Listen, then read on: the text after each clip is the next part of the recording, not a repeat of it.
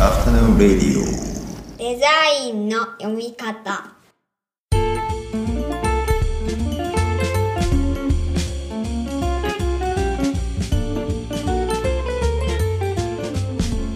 アフタヌーンレディオデザインの読み方。大林博です。こんにちは。中村正弘です。こんにちは。この番組は我々2人がデザインの基礎過程をプロトタイピングするプロジェクトデザインの読み方のポッドキャストになりますはいじゃあよろしくお願いします、はい、お願いします。このスタイルめちゃくちゃ面白いですね。かぶせが若干早い気がするんですけど。な なぜこんなことが起きているかと言いますとあの間もなくこのポッドキャスト90数回目を迎えるわけですけれどもあの初めて同じ場所でそうそうそうそう。やってました。我々今隣同士で一つのマイクで喋ってるという。そうそうそう。一つのマイクであのダークダックス風。サムデーブ風というか。まあ昔のコーラスグループみたいに一つのマイクを中心にしてまあ漫才漫才あそうあ確かに。センターマイクみたいな。センターマイク骸骨マイクですね。そうそうそうそう。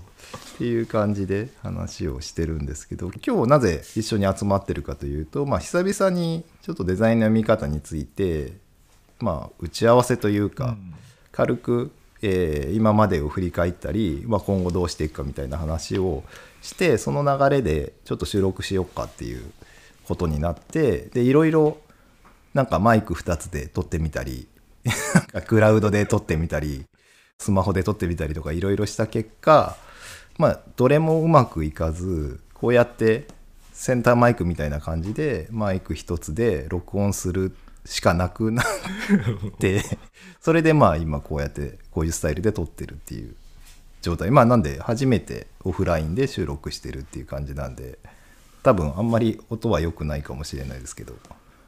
そうです。そうそうですね。今回もお付き合いくださいという感じで このね我々が横並びで喋ってるっていうのはなんかもうはためにどう見えてるんだろうって感じがしますけど、だから横並びなんだけどマイクを前にしてマイクに向かって喋んないといけないんであのお互い顔は見てない。顔は見てない。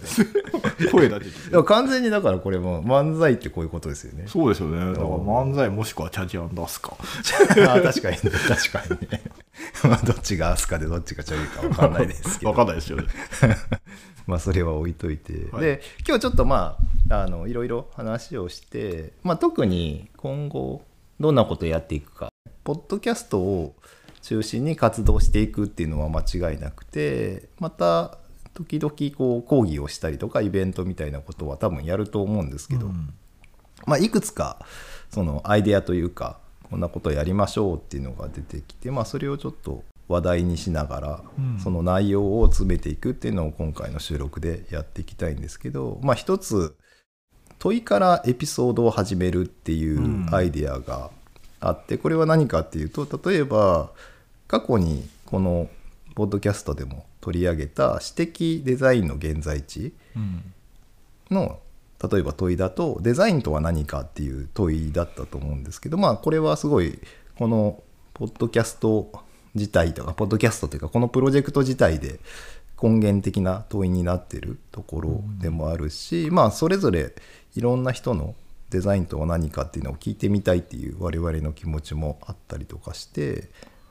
例えばまあこのテーマにすることで特にその時トピックがないゲストの方でも呼んで話として広がるかなっていうところ、であとはまあこれも過去にこのポッドキャストで話をしたデザインの初期衝動っていう話の時の問いはデザインを始めたきっかけは何ですか？っていう問い。これもまあすごい根源的な問いですけどまあなんかその辺りの問いがまあ一番分かりやすいところでまあそれ以外も何か問いから始めるっていうのを今後やっていければな。それはだから自分たちに問うことでもいいし来ていただいたゲストの方に問うことでもいいし、うん、たまにこのポッドキャストは教育プロジェクトっていう性質上生徒の方にも来ていただいたりとかするんですけど、うん、その生徒に聞いたり。まあ実際来た時聞いてたりしますけどね、うん、まあ、緩やかに今までもねそういうことはやってるんですよね。そうそう、だからまあ問いっていうのを切り口にエピソードを始める。まあなんか大した 企画とは言えないというかまあちょっと問いっていうのを意識してやってみるっていう。うんなんですよね。だからまあテーマで絞って、まあ、しばらく続けるっていうのもあってもいいと思うし、まあ、確かにこれまでゲストの方とかあらかじめもうねなんかどういう質問するかって、まあ、大体そのタイミングで出版とかされたりするような方がいたわけなんで、もうちょっとフリーテーマ。そう思うとちょっとお茶会っぽいノリにもなるのかもしれませんね。なんか話の組み立て方としてあの問いから緩やかに始まっていくようなところとかも。うん、確かにね、うん。割と例えば本出してる方だと本読み込んでそれ用の質問みたいなのを用意してるっていうか、まあ,、うん。あのある程度考えて話をするっていうことが多かったんで。確かに確かに、あお茶って意味だと今ちょうどお茶飲みながらやってるんでちょっとおお茶あお茶今ないのか でしかもあれかあのここで沸かすと音がしちゃうのか。そうですね。しかも結構でペットボトル飲んでるんですよちょっと。あ本当ですか？まあ沸かす音も入っていいんじゃないですかこれ。わかる演出として。ちょっと今。はい。おお茶が今ポットにあのスイッチが入りましたのでそろそろ思考とか言い始める 大丈夫かな？大丈夫かな？まあ今回はだからある程度環境音というかノイズも入りつつの,、あの収録という感じえっとデザインの読み方アンビエント編っていうか。で確かにね。確かに確かでまあそのテーマ問いから始める話とあとに、うん、あとまあだからちょっと問いで言うと、うん。なんだろうな。問いっていう言葉をそもそもなんか使いたくない。のはなんでだろう。っうんていう問い。そもそもの。とか。問いとしてだ問いって何なんだろうっていう問いとか、さっきねいろいろチャット GTP とかに尋ねても見てもやっぱクエスチョンとかそういうことしか。クエリとかねそういうのしかなかったんで。なんかあんまりめぼしい感じではなかったんですけどまあ問いから始めるみたいなのって結構なんか似たような形ってあるかもしれないけど、うん。なんかある程度そのその時点でなんか議論が固まってるというかなんかん答えの導き方ありきでの問いみたいな使われ方がたまにあるからなのかしらとか思いながらさっき考えてましたよね。なるほど。前にお茶会のその比較対象としてちょっとだけ話したワークショップの話とかにもはいはいはい。近いかもしれないですね。ああ確かにファシリテーションでもうすでに出来上がっちゃう感じですよね。そうそうワークショップとかで。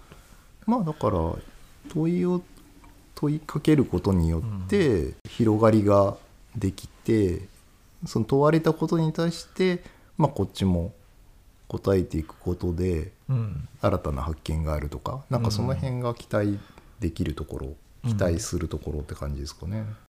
そこでなんか、うんなんとなく漠然と像が浮かんでくる感じなのかなっていう、うん。まあ、ちょっとこれねどういう感じになるかっていうのはやってみたい感じはちょっとわかんないですねまだ今の時点では。なただまあ単純に便利だなっていうか便利なツールだなぐらいで今のところ思ってて、うん。ね 問いをきっかけに話をするっていうのをちょっと今後意識してやっていく、やっていこうかなっていう感じで思ってるのがまあ一つ。まあこれは主にポッドキャストですかね、はい。であとは、えーもう一個これは結構具体的な話でしかも過去に出てた話。あちょっとお茶が入ったんでちょっとお茶いただきます。熱いかな。これなんだっけ？ガンチャーじゃないですか？違ガンチャー。ったあ本当だ。ほうあちょうど前にお茶会でいただいた鳳凰炭素。あ美味しいですね。鴨粉粉？マンゴーの香りのやつかな？違う？じゃないです。ライチ。ライチ。あ美味しい。ほ本当にお茶飲んでますからねこれ。はい。はい。ありがとうございます。そうそう。次の具体的な例っていうのが本を作ろうっていううんそんなに肩肘張ったものではなくてまあ前に中村先生がこのポッドキャストでも紹介してくださった、えー未然のことで使ったフォーマットでまあ過去に我々がポッドキャストで話したことをちょっとテキスト化してでそれをそのフォーマットに流し込んで、なんでいくつかやんないといけないことはあるんですけどそのどこを抜き出すかみたいなのと、うん。実際その話してて面白いことと読んで面白いことああの話して聞いて面白いことと書いとそう書いて読んでテキストとして面白いことってうん。ちょっと違うと思うんで、まあ、その辺を精査しながらちょっと本っていう形にしてうん。で5月の文学フリマに出展しようかなと。あ約束しちゃいました。言言っちゃいましたね。5月説11月説ありますけどまあ5月が。まあまあ5月ぐらいでいいんじゃないかなと思って、まああんまりだから労力をかけないうん。方向で、まあ、フォーマットもあるしっていう感じですそうそうそう。だからジェネリックな、うん。ジェネリックに対応できるところはもうん。うやっちゃってでまあ一回そういうところで出展しても面白いかなっていうのが一つ、ちょっとお祭り感出ますしね我々として。そうそうそう。あんまりだから講義はテキスト化してるけどポッドキャストはテキスト化していないので、うん。なんかその辺でまあ一応ちょっと実験性があるというか、うん。まあ、我々にとっての意外性があるっていう感じ、うん。なんやかんや結局この時点でももう90本ぐらいあるわけでその中でやっぱりいくつかハイライトみたいなことって当然あったはず？なんかそれがねどういうところをハイライトにするかみたいなうん。ところから考えてちょっと抜き出して文字起こししてみたいな、まあちょっと編集して。うん。そうですね。なんかどういう構成になるかっていうところも気にはなるところですからうね、ん、ちょっとその辺考えながらやるの、まあなんかその作業もちょっと面白そうだなっていうのもあって、うん。まあどんぐらいですかね？2年ぐらい前はい。に企画してましたよねこれ。確かに2年ぐらい前からたびたび話に出ながらでもなんか具体的な動きは特に一切。一切。あのさっきの会議で昔の議事録とか見てると意外とお覚えてないことが多いそうそういろいろ言ってて へえみたいな感じで。でもちょっとよくわかんないから消そうみたいな。結構だってがっさり消されてましたからね。そうなんですけど、まあ、これはちょっとなんとなく覚えてて割とイメージもできるし、まあと違うルートで我々のことを知ってもらえる機会にもなる気がするんで、まあこれはややりたいなというか実際動いてみたいなと思ってるとこです。っていうのが2つ目。うん。でもう1個はこれもまあ過去に言ってた2年ぐらい前にやるって言ってやってなかったことなんですけど、えー相談室。はい。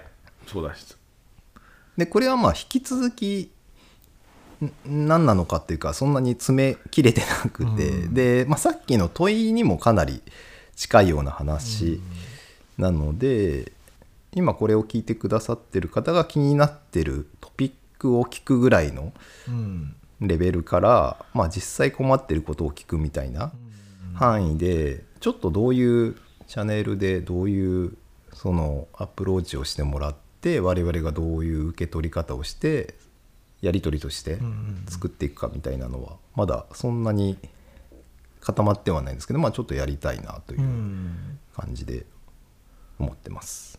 そうですね。なんか多分講義の時とかって質問ありますかって言われると意外と難しかったりとか、うん。あるいはその、まあ、実際我々はねお便り募集してる割にはあまり来ないというか 前回募集してますって言ったぐらいです。ああ確かに。あることが知られてないという 可能性もあるんですね。そうそうそう。些細なことでも全然いいのでねなんかそこからちょっと膨らませていくことで問いが具体化するみたいなのって多分あると思うんでその辺はやっぱり相談室っぽいあのなんか場ってあっていいだろうなって感じがしますよねなんか。失礼の違いというか、うん。なんか前バージルの時の B&B の時ね。そう B&B でイベントした時に質問2つぐらいいただいたじゃないですか。はいはい。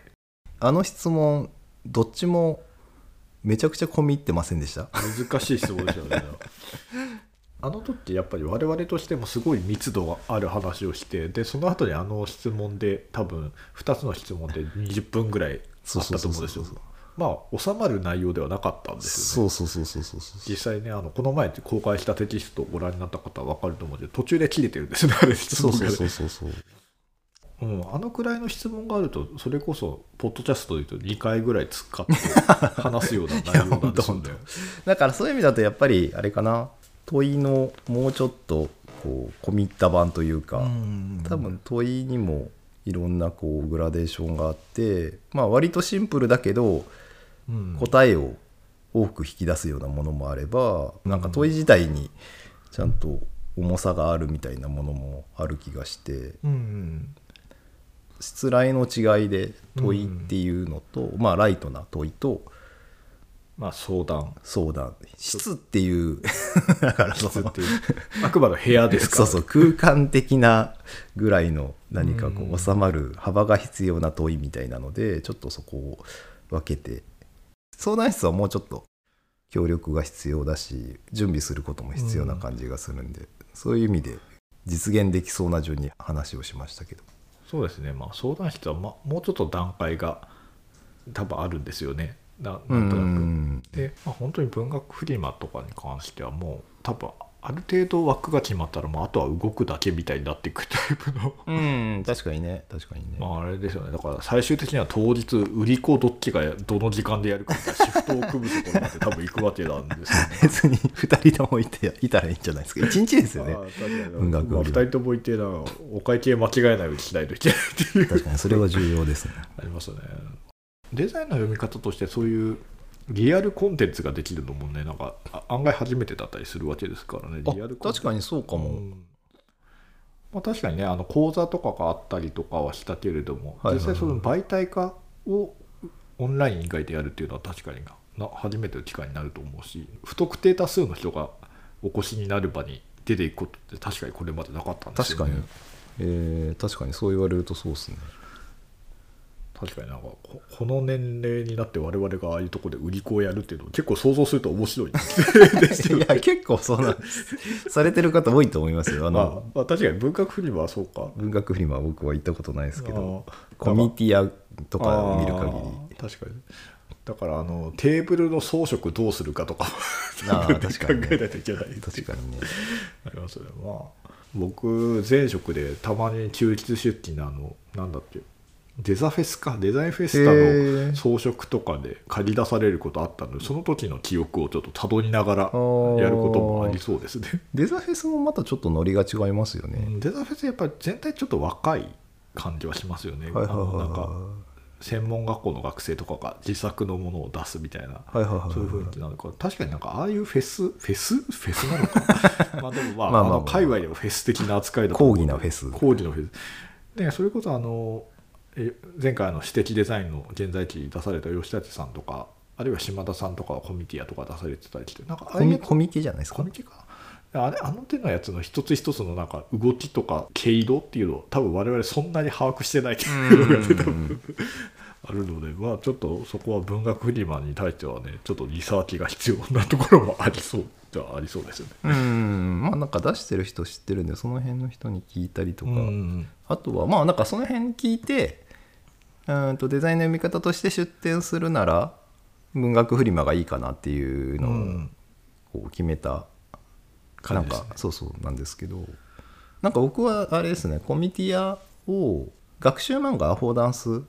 出した時になんとなくああいうなんか場所の雰囲気をそう知ったって感じですね。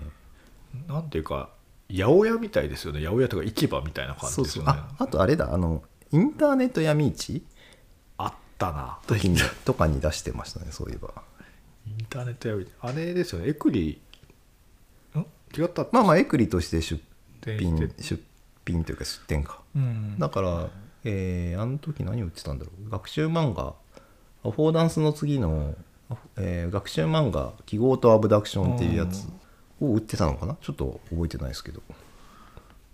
確かに確かに、まあ、そう思うとあの手の催しってななんとなくいいろいろあるってあるんですよ確かに確かに。まあちょっと一旦は文学フリマをうん。ターゲットにやっていこうかなっていうようなところが、まあ今日の成果。確かに。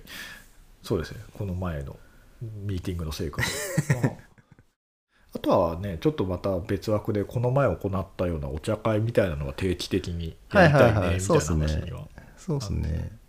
そうお茶会やっぱりねなんか繰り返しにはなりますけどデザインの実践の場っていう感じがすごくしてきたので、うん次は春先ぐらいにあの紅茶でいうとファーストフラッシュとか、うん。まあ、新茶とかが出てくる。まあね年2回ぐらいはねそのお茶のシーズンに合わせてできるのかなっていうイメージは 勝手に持ってますよ。はいはい。それはただ中村がやりたいだけなのかっていう説にもなってくるんで。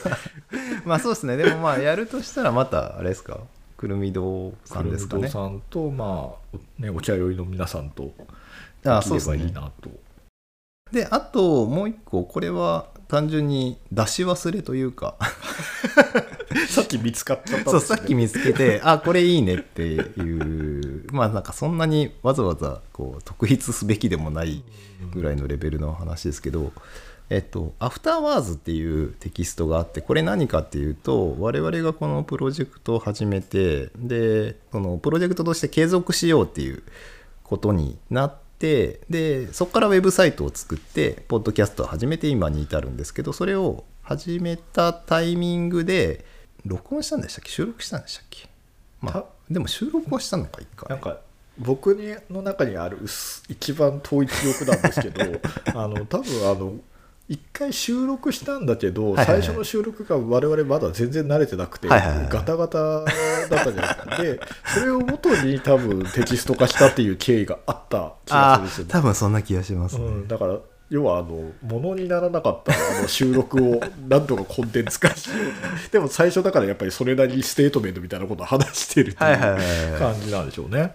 そうだからウェブサイトができたタイミングポッドキャスト始めるタイミングだからプレポッドキャストうん。っていう時期に、あの話した内容が文字起こししてそれをさらにちょっと編集してうん。ちゃんとしたテキストになってる、まあなんでさっき言った「アフターワーズ」っていううん。一応タイトルをつけてるんですけどなんかそれが先ほど発発掘されて。発掘されであのそうこれをだからちょっと近々公開しようかなと思ってます、2020年のあ夏ぐらいじゃないですか多分これ撮ってるの。今思うとそのコロナ禍っていうかロックダウン期間っぽい話の立ち上がりだったんでしょうね、そうなんですよね。だからまだロビン・キンロスの読み解きをやる前とか？うん、ロビン・キーノスの読み解きがね2021年の年明けだったんでその半年以上前ですね。そっかそっか確かにだいぶ前ですねそう考えると、まあ、このねデザインの読み方のプロジェクトとしてはやっぱり一番古いぐらいのコンテンツでしょうね。確かに確かに。ブロックマンとかルーダーの話は出てたんで。あれは2019年の暮れだからその半年後か。だからその afterwords が撮った。そうですね。だからコンテンツとしてはそのルーダーの次デザインの初期衝動の前に入る感じで。そその年の秋がデザインの初期衝動でしたからねタイトル「アフターワーズ」だと意味わかんないですね。何の afterwords だったんだろうもともと。蔵出し afterwords。みたいなまあちょっとその辺の体裁は考えますけど。まあでも今読んでも面白かったですねあでの。もまあまあまあまあまあままあ、出さないにはちょっと惜しいなあそうそうそうそう出してもいいかなっていう。なんかどっちかっていうとあれですかねその当時このウェブサイトを立ち上げたり、まあ、このプロジェクトを継続してやっていくぞっていうポッドキャストもやっていくぞみたいなタイミングで考えてることっていうのがちゃんとこう密封されてるというか。うん。なんかスケッチみたいな感じですよね。そうそうそう。だからまあ貴重かなっていうところでそれを出し出していこうかなというか出そうかなっていう感じ。うん。なとこですかね。そうですね。まあ割と最近ボリューミーなテキスト続いてたからこのくらいのやつが入ってくるのもいいなとう思って、ん。確かに確かに、まあそんなことを我々で今日は話してて、その流れで一回ちょっとオフラインで収録をしてみました。はい、マイク一つで撮ってます。マイク。果たしてこれがねちゃんとした音質でお届けできてるかは怪しいんですけどちょっとこの後編集して出せればと思います。はい、ライブ版ですね今日は。そうですね。だいぶって感じでしょうかね。はい、では皆さん。あれ？なんだっけ？素敵な午後を お過ごしくださいです。訂正が違うのも 覚えてないことが結構多いっていう。はいえ素敵な午後をお過ごしください。ー、その前何でしたっけあでは皆さんいかがですか？では皆さん。あそっかそっか。あそうそうそう。だそうカンペが出ましたね。では皆さんまた次回お会いしましょうこの後も素敵な午後をお過ごしください。この頃だね。